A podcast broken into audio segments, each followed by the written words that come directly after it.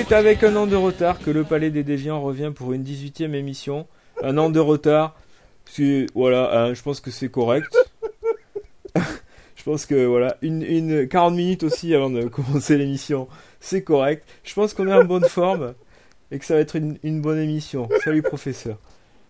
Bonjour, vous nous avez manqué, mais vous savez, 40 minutes à dire bon tu m'entends? Non je t'entends pas.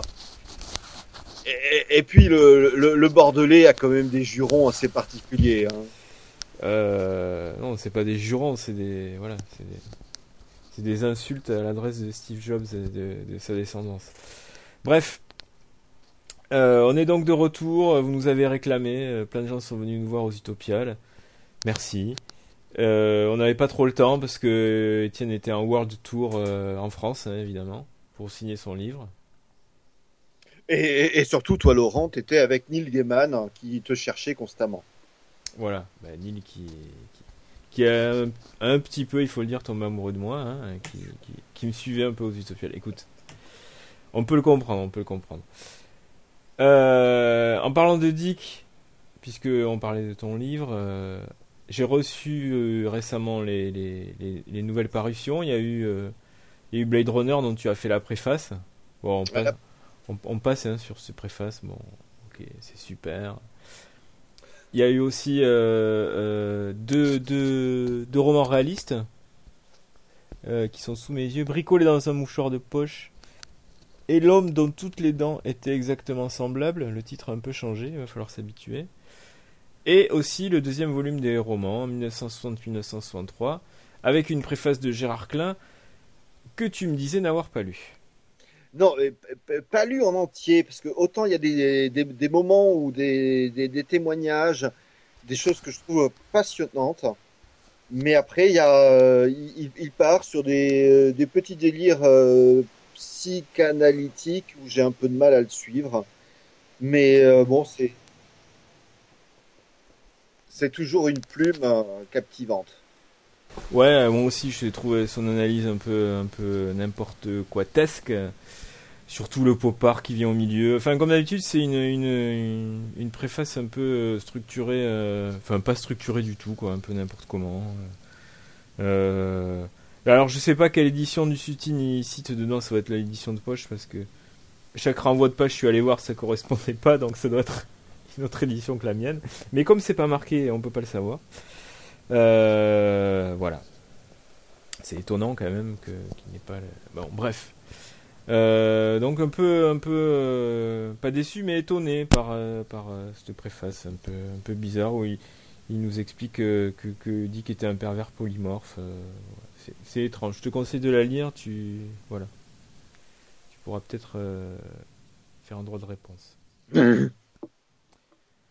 On va parler de quoi aujourd'hui? T'as prévu, as prévu de parler de quoi, toi? Euh, Là, vous parlez longuement de Blade Runner, le coffret Blu-ray. Hein, mm. il faut, faut, en parler. Euh, D'évoquer deux, deux, deux, deux, nouveautés qui sont dans ma pile à lire. Et, et surtout de vous parler de cette splendide réédition, le Anno Dracula de Kim Newman. D'accord. Eh ben, euh, ben vas-y. Euh, Blade Runner Blu-ray, c'est, c'est voilà. Est-ce que, est-ce que ça a encore un intérêt Une énième sortie de Blade Runner euh, tous les deux ans, ils nous refont le coup avec un coffret. Tu l'as acheté? Bien sûr. Oh là là. Alors c'est toi le pervers polymorphe. on peut dire. Euh, alors, pour dire les choses comme elles sont, euh, le coffret en lui-même, bon, c'est un coffret euh, carton, il est pas très très beau, il va s'abîmer avec le temps. Et il contient bien sûr les petits gadgets qui sont nécessaires pour que les gens se disent je vais l'acheter. Là, vous avez un petit spinner, vous savez, ces véhicules volants en plastique chinois. Euh, c'est vilain. Euh, vous avez une carte holographique, vous savez, celle qui, euh, en bougeant, vous donne une impression de 3D. Euh, avec une photo et une publicité gigantesque. C'est mignon, on joue avec 3 secondes et on la range. Euh, vous avez une petite carte, bon, qui est, qui est, accessoire. Surtout, vous avez un petit livre euh, imprimé recto verso avec au recto des photos de tournage, des photos de costumes, certaines photos rares, vraiment, Et au verso, les hum, photos de, de, ben de Ridley Scott, des photos de prises sur le vif. Alors un petit livre qui est vraiment le petit plus euh, parmi les gadgets. C'est pas celui qu'on voit le plus, mais qui est ben, le, le plus plaisant et que l'on se prend plaisir à feuilleter. À moins que vous ayez envie de jouer avec votre petite voiture en plastique euh, pendant 10 minutes. Euh, il faut savoir qu'en France, en Blu-ray, on n'avait que la dernière édition. Hein, on n'avait que le Director's Cut de, 80, de 2007, hein, le Final Cut, qui avait été édité. Tandis qu'aux États-Unis, ils avaient bénéficié d'une euh, édition très complète qui comprenait cinq versions différentes du film. Euh, et nous, en Blu-ray, rien du tout. Donc ce coffret, à l'occasion du 30e anniversaire, remet les pendules à l'heure. On a le Final Cut de 2007, la version originale de 82, euh, la version internationale de 82, si vous voulez, c'est la version qui n'était pas exploitée en France, avec quelques petits bouts de violence en moins. Euh, le, le Director's Cut de 91, euh, que Ridley Scott avait signé mais sans vraiment s'en occuper. Et surtout, alors là c'est pour les fous furieux, la version de travail, le director's cut, euh, enfin le cut, le montage de travail provisoire temporaire de Blade Runner avec des, solutions de montage différentes. Et bien évidemment, euh, de, des temps difficiles, comme ils disent en français, qui constitue à mes yeux un des cinq plus grands documentaires jamais faits sur l'histoire d'un film. Euh, c'est voilà, tous les aspects de Blade Runner sont envisagés. La langue de bois euh, qui plombe tant de suppléments de DVD et de Blu-ray est absente. Hein. 30 ans après, on peut parler sereinement des difficultés relationnelles, techniques, voire professionnelles qui, euh, qui ont dirigé la, le tournage du film. Euh, c'est magnifique, avec un reproche considérable, alors que le documentaire, dès l'origine, avait été tourné en HD, il n'est proposé ici qu'en euh, résolution standard. C'est un peu dommage. Euh... Il y, y, a quoi de plus par rapport au DVD qui est sorti il y a, je sais pas, 4-5 ans bah, C'est du Blu-ray. Du Blu Ouais, mais il n'y a pas de bonus supplémentaire, quoi. Euh, tu as 1000 images, 1000 photos. D'accord. Euh... En, gros, pour un mec comme moi qui a encore une télé carrée, ça n'a aucun intérêt, quoi. Pour les 5 qui ont encore une télé carrée, oui. Voilà. Euh, pour les gens qui ont fait le pas de la télé HD, si vous avez qu'un DVD, il vous le faut absolument. Si vous avez que les, les, la dernière édition simple DVD, il le faut absolument. Vous re, revendez l'autre, vous l'offrez à Tata Josette pour son Noël. Euh, là, c'est l'édition ultime. Euh, on ne peut qu'espérer qu'un jour il y ait une édition avec les bonus totalement en HD. J'en doute un peu, mais euh, tout y est. Donc euh, c'est la la somme qui peut faire plaisir aussi bien aux complétistes maniaques euh, à l'étudiant en cinéma qui veut pouvoir comparer le travail du metteur en scène, que qu'au cinéphile fou furieux qui veut des bouts de scène inédites avec Shan Young. J'avais, tu, tu, te souviens, j'avais fait une vidéo à laquelle tu devais répondre il y a à peu près un an aussi. Je parlais du, du, bouquin de Paul Salmon, Salmon, ouais, Salmon ouais. Euh, qui s'appelle euh, Future Noir: The Making of Blade Runner. Est-ce que tu l'as lu, la bête? Euh, ah non, mais ça je l'ai depuis très jeune. Enfin, j'ai ces, ces, ces, deux éditions. Mm -hmm. Moi, j'ai que la, la, la, la, plus vieille. Voilà, la plus vieille qui a à la fin une centaine de pages de notes qui euh, complètent l'édition originale euh, sans la réécrire.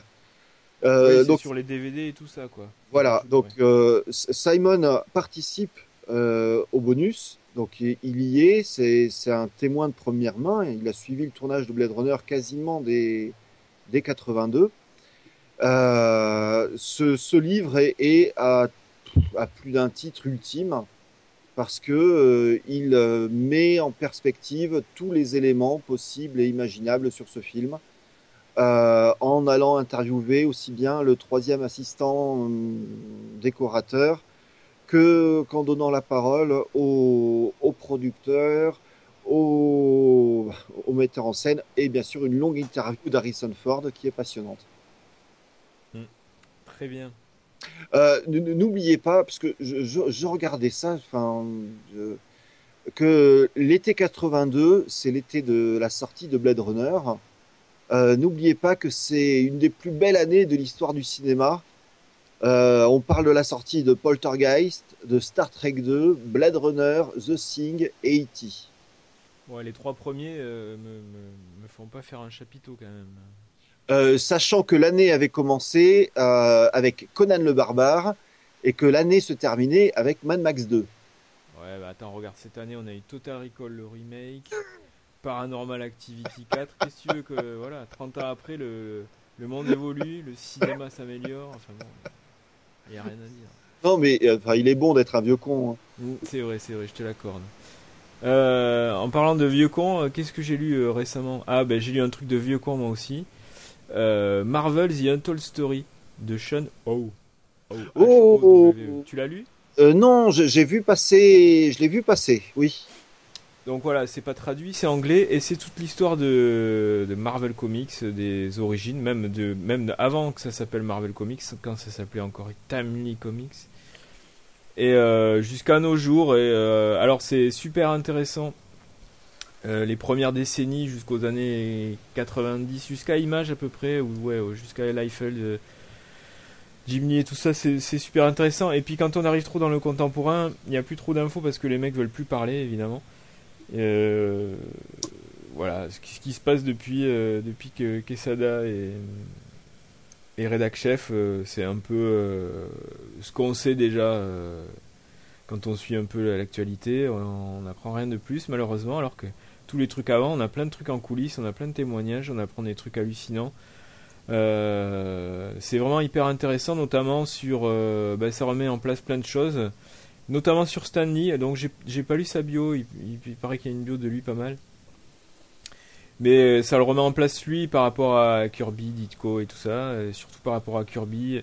Il y a plein de trucs assez intéressants où, où il y a une anecdote notamment qui, qui me plaît bien, dans les années 30, euh, là au début de la guerre, quand, euh, quand euh, Simon et Kirby font Captain America pour Marvel, qui s'appelle pas encore Marvel, mais pour Martin Goodman, le, mari de la cousine de Stanley, c'est comme ça que Stanley est embauché.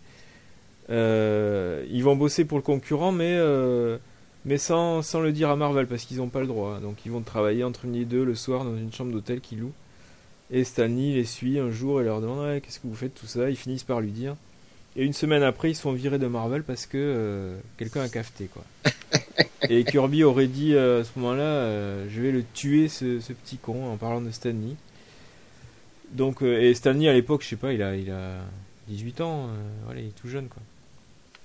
Donc leurs relations sont parties vraiment sur des bases saines et, ça, ça, se conclut avec euh, leur, histoire hein, je, je, vais pas vous résumer tout mais un truc euh, assez sympa euh, l'auteur parle d'une d'un show radio new-yorkais où où les, les, des, des, mecs qui font une émission de radio sur des comics s'appellent Kirby qui, qui habite en Californie. Il lui souhaite son anniversaire son anniversaire. Il disait oh mais surprise quelqu'un a appelé le standard hop et qui c'est c'est Stanley. Les mecs se sont pas parlé depuis 15 ans euh, et, voilà, et c'est dispo sur YouTube là. Et il faut qu'on on va mettre le lien sur le site. On peut entendre ça, Kirby qui est un peu un peu froid, un peu gêné, et qui appelle Stanley Stanley d'ailleurs, pas Stan plus loin Lee, mais Stanley comme euh, Stanley quoi. Voilà, son prénom. Euh, on, sent un peu les relations tendues et Stanley qui fait quand même des courbettes et qui est vraiment admiratif de Kirby. Ça, je pense que le problème n'est pas là, mais on sent les relations compliquées entre les deux hommes. Et, enfin, c'est c'est passionnant. Euh, il faut évidemment aimer la BD américaine et, un petit peu les super-héros, mais euh, c'était le, bouquin que j'ai dévoré assez facilement euh, avec appétit ces, ces dernières semaines. côté achat, un roman français, là, le nouveau roman de Hervé Jubert dans la toute la toute jeune collection, le Pré au clair. Alors, ma femme l'a lu, elle a trouvé ça super, moi j'ai pas lu. Euh, oui, mais voilà, tu, ne mérites pas ta femme. Euh, Magie secrète, je ne l'ai pas encore lu. Il est dans la, il est dans le top 5 de ma pile à lire. Euh, ça a l'air très très intéressant. Donc, ah, mais tu l'as pas lu toi non plus, escroc. Hein. Non, je te oh dis, les nouveautés. Oh là, je, je, je, je l'ai à la main. Hmm. Euh, voilà, une espèce de, de steampunk euh, qui, voilà, qui, qui, qui m'attire et qui m'intéresse. Euh, Magie secrète. Si vous jamais vous l'avez lu, laissez des commentaires sur le site. Euh, peut-être qu'il va rentrer dans le top 3 de la pile à lire. Euh, moi j'ai lu deux trucs français aussi, tiens. Alors notamment le, le, bouquin de la rentrée littéraire là, chez Gallimard, La théorie de l'information, tu vois ce que c'est? Ouais. D'Aurélien Bélanger. Euh, qui est qui est en gros une histoire de, du réseau et de l'informatique des réseaux françaises depuis le, les années 70 en gros avec l'arrivée du Minitel, les startups, l'arrivée d'Internet et tout ça. Euh, en prenant pour prétexte euh, euh, la, vie d'un personnage central qui serait un portrait de un décalque de Xavier Niel, le PDG de Free. évidemment, ça c'est la partie la moins intéressante. La bio du mec a vraiment aucun intérêt. C'est écrit assez platement. par contre, tout ce qui est tout ce qui décrit l'histoire des réseaux est, passionnant. Le mec est bien renseigné. Là, pour le coup, c'est, ça aurait fait vraiment un magnifique essai. Euh, et il y a, vraiment la fin qui est, est plus intéressante parce que là, on part vraiment dans la SF. Mais vraiment, hein. on est dans un délire avec des abeilles et des, euh, réseaux. Enfin, c'est vraiment très intéressant. Euh, ça plairait, je suis sûr que ça plairait à Sébastien Sevé, cette espèce de cyberpunk suisse ça faisait longtemps qu'on n'avait pas parlé des Suisses dans cette émission. Euh, et c'est la fin est vraiment euh, presque bluffante et le début vaut surtout pour euh, pour ça, l'histoire qu'il raconte en tant qu'essai et pas en tant que fiction. notre bouquin français que j'ai lu et que j'ai regardé aussi parce qu'il y a plein de photos. Je sais pas si tu l'as acheté, c'est à la poursuite de Dracula. Ah bah oui, je l'ai. Ah, ah de Simon Sanahujas et Gwen. comment est-ce comment est J'ai pas compris. Simon Sanahujas et Gwen Dubourg tout mieux, voilà. Comme une lettre à la poste. Ils avaient déjà fait le coup avec euh, à la poursuite de Tarzan. De Conan Et à la poursuite. Conan le Texan, ça s'appelait le premier. Et le deuxième, je sais, sais plus si c'était à la poursuite de Tarzan ou pas. Bref, leur principe c'est d'aller euh, sur les traces d'un personnage fictif, mais euh, de marcher dans ses pas géographiquement, c'est-à-dire d'aller dans les lieux où est censé avoir où est censé s'être déroulée l'action. Donc pour Conan, ils sont allés au Texas. Évidemment, euh, l'action de Conan ne s'est pas passée au Texas, mais en Cimmérie et, dans d'autres contrées euh, euh, pré préhistoriques, proto-historiques même.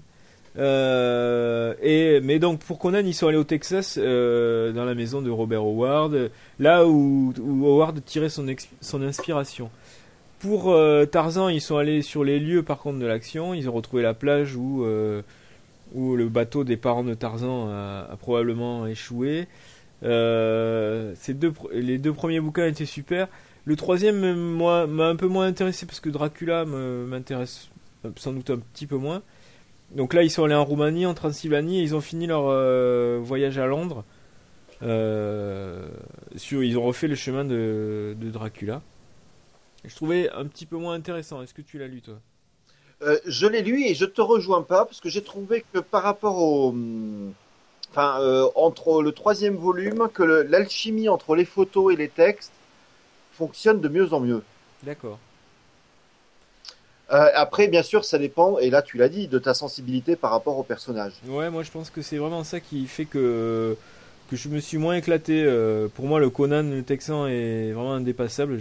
C'est un bouquin magnifique. Euh, le Tarzan est bien aussi, mais et celui-là, bon, voilà, je, je, je suis moins rentré dedans. voilà. J'ai acheté, mais je ne l'ai toujours pas sorti de son plastique. Je peux en parler? C'est chez Brajlon, le Necronomicon. Oui. Euh, donc euh, un volume euh, épais, euh, lourd, hein, vous pouvez le lancer facilement à la tête de votre voisin, 40 euros, euh, qui euh, regroupe donc toute une série de volumes euh, consacrés au Necronomicon, voire le Necronomicon lui-même. Mhm. Euh, j'ai j'ai eu cet instant de faiblesse parce que je me souviens avoir acheté. Alors, je pense que tu étais pas né, hein, c'était dans il y a il y a tellement Ah longtemps. écoute, si c'est avant 1993, non, je n'étais pas né, c'est sûr. Et, euh, le, euh, en livre de poche où ils avaient édité le Necronomicon, Mhm. hein, quelque, quelque chose d'assez infâme, hein, et le frisson que j'avais eu découvrant ce livre et me disant mince, le Necronomicon existe réellement. Euh, donc là, c'est un livre super. Je, c'est mon cadeau de Noël que je me suis acheté un peu en avance. Enfin, c'est un de mes cadeaux de Noël. Mhm. Donc, euh, je vais attendre pour l'ouvrir et le savourer au coin du feu. D'accord. Euh, j'ai lu un, un autre bouquin. euh, j'ai lu un peu les trucs, tu sais, rentrée littéraire, moi, là. Donc j'ai lu le- la théorie de l'information. Et j'ai lu un autre bouquin qui a, qui est, qui, un best-seller, on peut le dire, qui a fait beaucoup de bruit critique et qui a bien marché, qui s'est bien vendu. Ça s'appelle Carou de Steve Tezich. Tu vois ce que c'est? Non, Aux éditions Monsieur Toussaint l'ouverture, qui font des beaux bouquins avec du beau papier, des belles couvertures. Euh, et c'est c'est l'histoire de Saul Carou, un script doctor de, de, de, de film hollywoodien qui vit à New York. Et, euh, et le livre commence, il découvre que c'est un pouvoir mutant que j'aimerais pas avoir. Il découvre que il peut boire autant d'alcool qu'il veut sans être jamais bourré. Voilà. Et, et, et, bon, tout va, tout va partir de là. Enfin, c'est, pas la cause de, de ce qu'il y arrive, mais euh, je, je veux pas trop en raconter parce que c'est pas un bouquin à suspense ou à intrigue, mais euh, mais si j'en dis trop, voilà, je vais gâcher le plaisir. Euh, c'est assez brillant. L'écriture est, est assez, euh, comment dire, elle est pas belle, elle est pas simplement efficace. Elle est, euh, elle est parfaite par rapport au sujet. Et le bouquin est brillant dans sa construction notamment, euh, dans ce qu'il évoque aussi, parce qu'il est hyper subtil. Voilà, c'est, c'est, c'est jamais, comment dire, on n'a jamais l'impression d'aller fouiller dans l'intimité du personnage qui, qui est le narrateur pendant une grande partie du bouquin. Et en même temps, euh, on a l'impression de n'avoir jamais connu quelqu'un aussi intimement.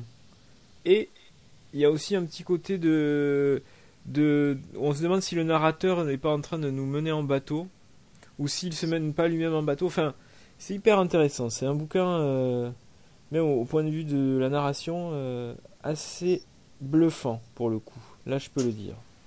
Je te conseille, Étienne, pour un professeur de français, je pense que ça pourrait te plaire. Et les passages sur, euh, sur les, les scripts Doctor et Hollywood euh, te feraient bien marrer, je pense. Ah, ça, je le note. Euh, sinon, bah, je crois qu'il serait temps que je te parle un peu d'Anno Dracula. Ah oui, tu sais que j'ai traduit un bouquin de, de, de Kim Newman à mes débuts. Lequel? Euh, The Nightmare qui s'appelait en français Hollywood Blues.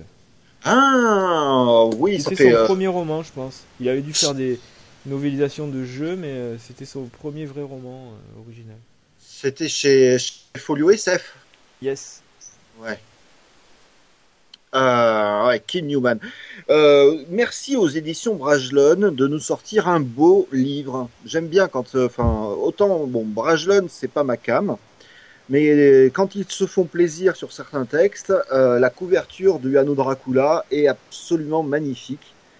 Euh, même si elle, elle mentionne la citation de rigueur, non pas de Stephen King, mais de Neil Gaiman, magnifique, une lecture obligatoire. Attends, je viens de recevoir un mail de Neil. Qu'est-ce qu'il me dit? Oui, n'oubliez pas de citer mon, mon, mon blurb quand vous parlez de Anno Dracula. Je vais lui répondre tout de suite. Oui, Neil, t'en fais pas, on va en parler. Euh, donc une réédition vraiment bienvenue euh, parce que le bah, le premier volume était sorti directement en livre de poche je crois chez J'ai lu dans une couverture assez imbitable. Et nous avons maintenant le, un travail qui est présente deux intérêts pour la personne qui aurait déjà le premier volume. D'une part, la présence d'un deuxième traducteur, ce qui laisse supposer qu'il y a eu quand même une traduction un peu remaniée. C'est toujours plus agréable. Mhm. Et deuxièmement, euh, l'espoir que les autres volumes de la série finissent par apparaître un jour. Et là, ça serait, euh, ça serait une excellente, euh, une excellente nouvelle. Les suites ont jamais été publiées? Euh, Si, il y en, je, je t'en parlerai tout à l'heure. Il y en a eu deux, mais pas, pas toutes. D'accord. Donc, euh, Anno Dracula, donc roman de Kim Newman. Euh, certains d'entre vous lisent sa chronique mensuelle dans la revue britannique SFX, si je me trompe. Non, il n'est pas dans SFX parce que je lis SFX tous les mois. Dans Empire, alors. Empire. Euh, qui est un, un, espèce de, de, dandy fou, fou furieux euh, qui aime euh, toutes les, les, fictions un petit peu déviantes et qui, se, qui a eu cette idée brillante bien avant la vague du steampunk d'imaginer une espèce d'uchronie délirante dans laquelle, ma foi, euh, Dracula n'est pas mort à la fin de Dracula, bien au contraire, c'est lui qui a fait la peau à Van Helsing et à ses compagnons, et il n'a cessé de progresser au sein de la société victorienne pour prendre progressivement le pouvoir et la couche de la reine Victoria, vu qu'il est désormais prince consort. Euh, le, le, monde tel qu'il est décrit dans. Est-ce qu'il est, qu'il est prince qu'on entre aussi ou pas? Ça, tu le sauras par la suite. D'accord. Euh, le monde tel qu'il est décrit de Anno, enfin, de Anno Dracula a cela de, enfin, de très agréable d'être progressivement révélé au fur et à mesure des pages. Euh, sinon, on ne va pas avoir le long tunnel initial où l'auteur se fait plaisir en nous disant voilà l'histoire telle qu'elle est arrivée. Au contraire, c'est un petit, un petit puzzle qui va progressivement se mettre en place avec à chaque fois le regard différent des personnages euh, selon qu'ils sont pour, enfin, pour, contre ou totalement contre la cause euh, vampirique. Donc cette société victorienne a bel et bien changé. Les, les, les non-morts se nourrissent des sangs chauds et euh, le quartier de Whitechapel euh, pullule de vampires prostitués qui, euh, qui continuent à officier. Parce qu'il ne faut pas croire que si vous devenez un vampire, vous serez immédiatement un aristocrate. Parce que le problème, c'est qu'une fois que le vampirisme a été, guillemets, démocratisé, tout le monde devient un vampire, ou quasiment tout le monde. Donc comment voulez-vous vivre? Et à Whitechapel, que se passe-t-il, mon bel ami? Nous sommes en 1888. Eh bien, on commence à tuer des prostituées. Toutes des prostituées vampires. Et on envoie des lettres à la presse en les signant du nom de Jacques Léventreur. Mhm. Donc, déjà, c'est pas mal.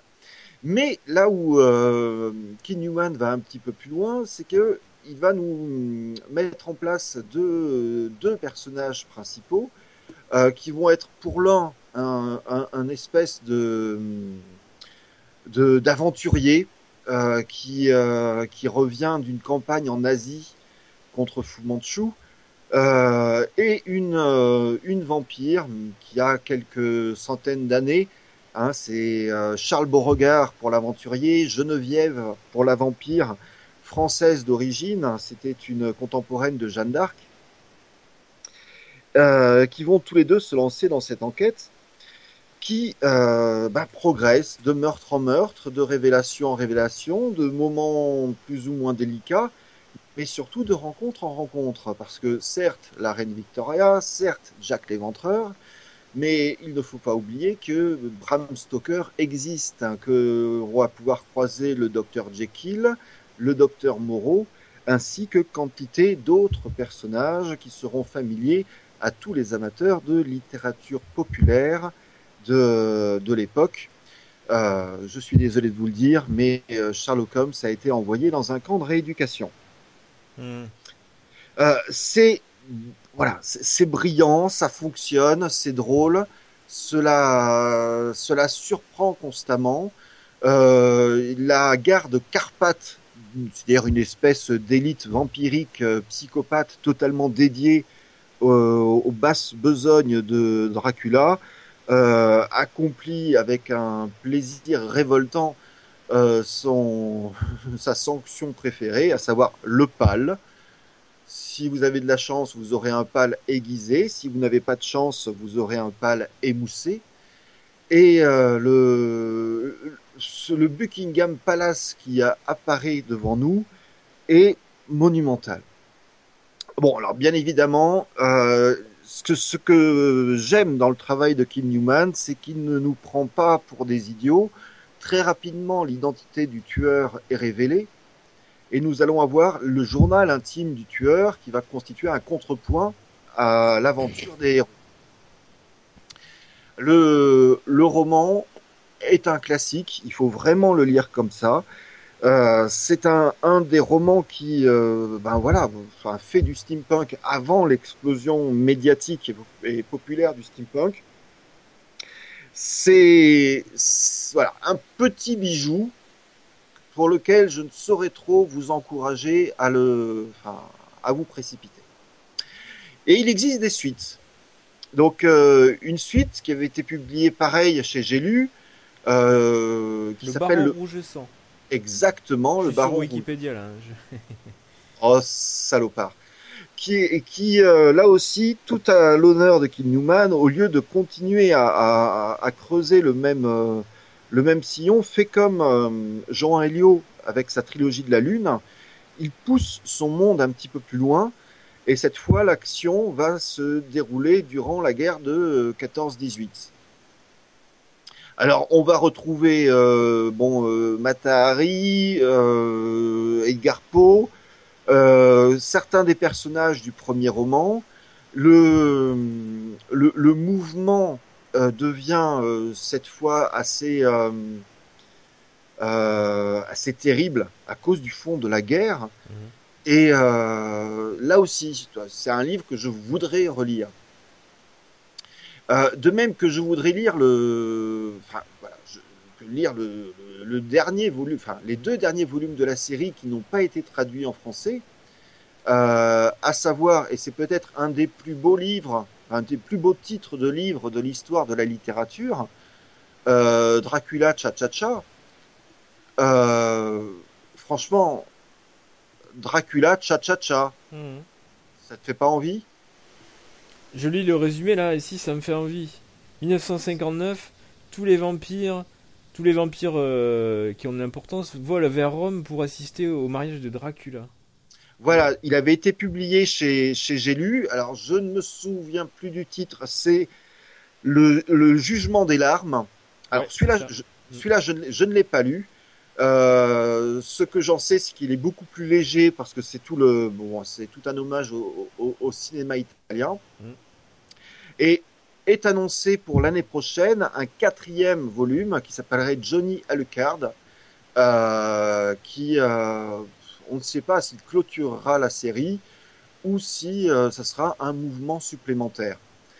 À noter que euh, ben, Kim Newman a fait plusieurs nouvelles, plusieurs, euh, plusieurs petits textes qui se déroulent dans l'univers de la série. Quelques-uns d'entre eux avaient été publiés en France.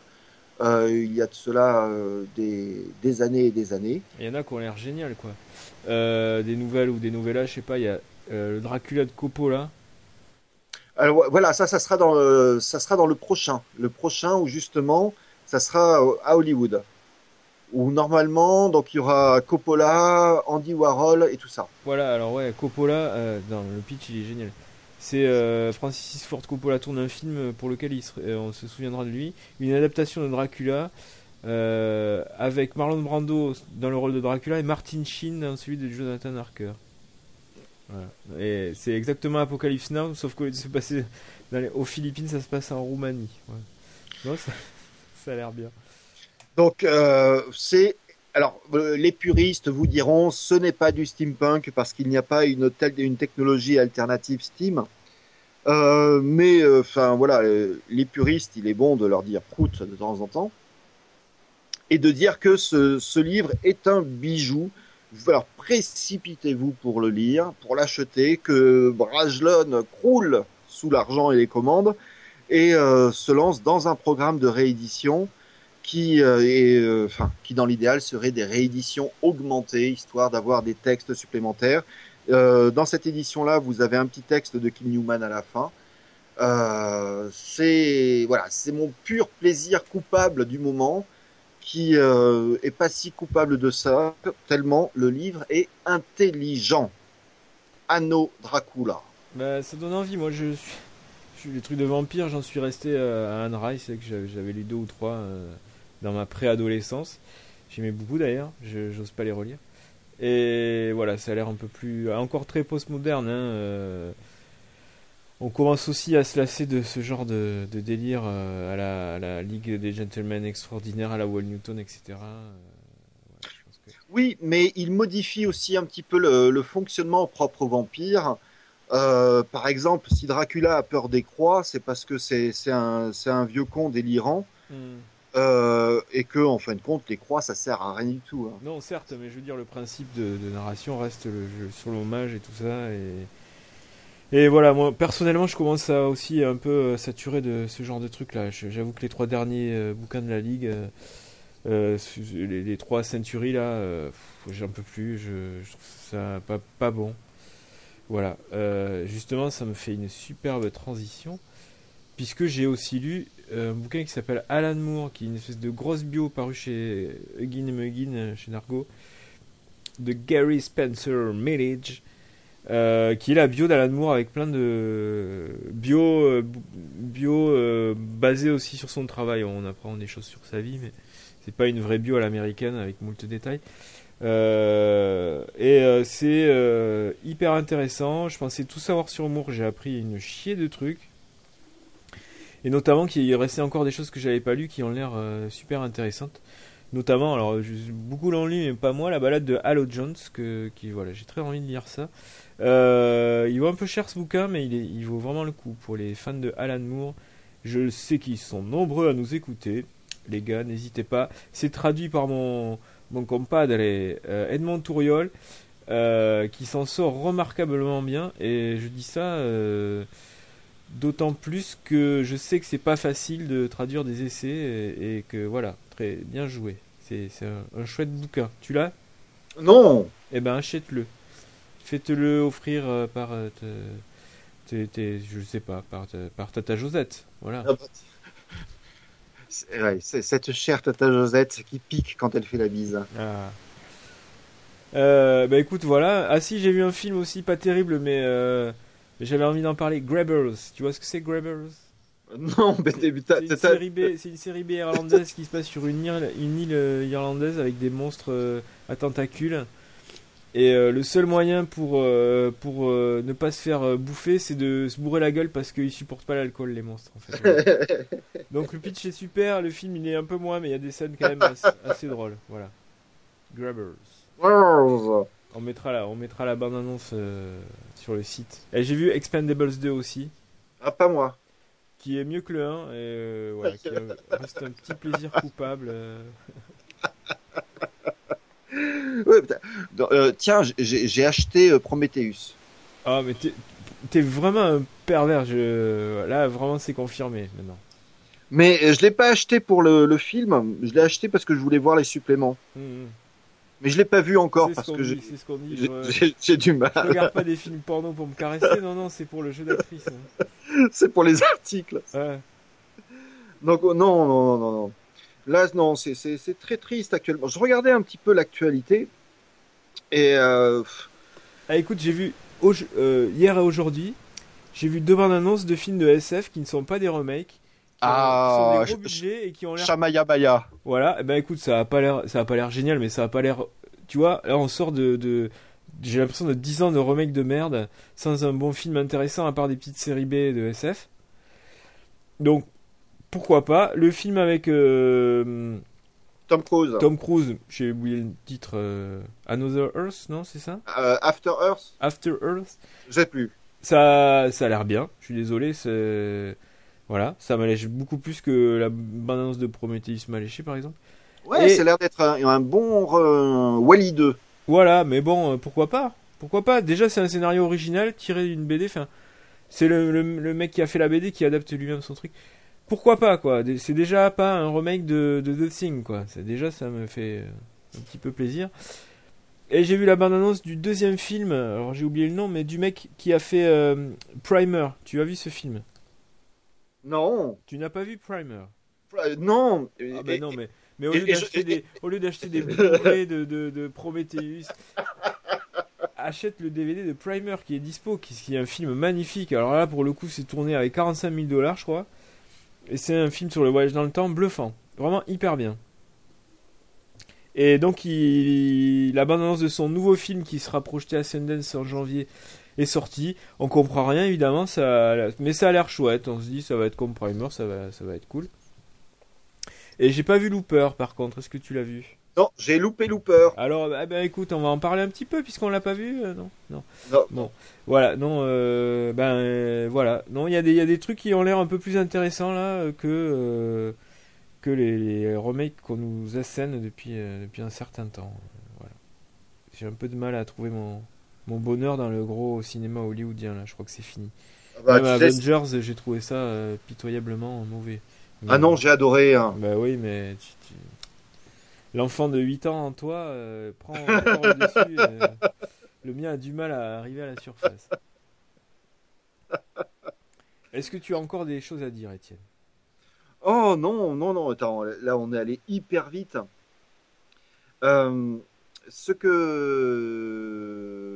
Non, non, je pense qu'il faudra qu'on fasse une autre émission bientôt pour euh, euh, préparer le post-apocalypse.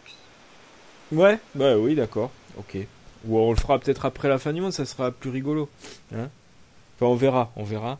Euh, un autre truc je voulais dire, puisque visiblement il y a plein de gens qui nous écoutent, ils viennent nous voir et tout. Si vous avez des idées de gens que vous aimeriez qu'on interviewe, moi j'ai quelques idées, mais je vous, je vous les dis pas encore, avant de demander aux, personnes en, question. Mais si vous avez des idées de gens que vous aimeriez qu'on interviewe, n'hésitez pas, on essaiera de le faire. On peut pas faire avec tout le monde techniquement, il y en a qui sont pas équipés donc c'est compliqué.